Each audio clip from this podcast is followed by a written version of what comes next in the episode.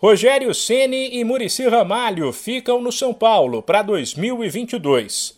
A decisão foi tomada depois do vazamento de uma mensagem de áudio na sexta-feira, na qual Murici, hoje dirigente, detonou a diretoria e se mostrou bastante preocupado com a situação do clube.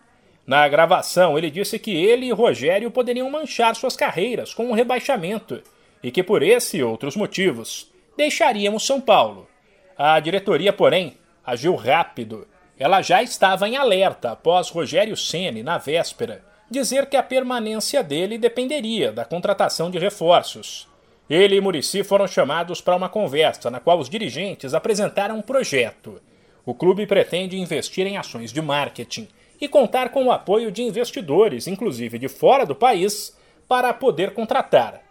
As informações apresentadas pelo presidente Júlio Casares animaram Murici Rogério, até porque representaram uma mudança de discurso. Antes disso, a diretoria falava em cortar gastos, avisava que teria que vender jogadores e que trazer reforços de peso era quase impossível.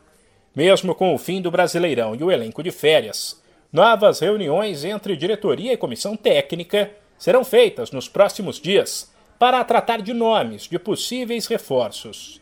O São Paulo vem de uma sequência de administrações ruins que contribuíram para que a dívida do clube saísse de controle e superasse os 600 milhões de reais.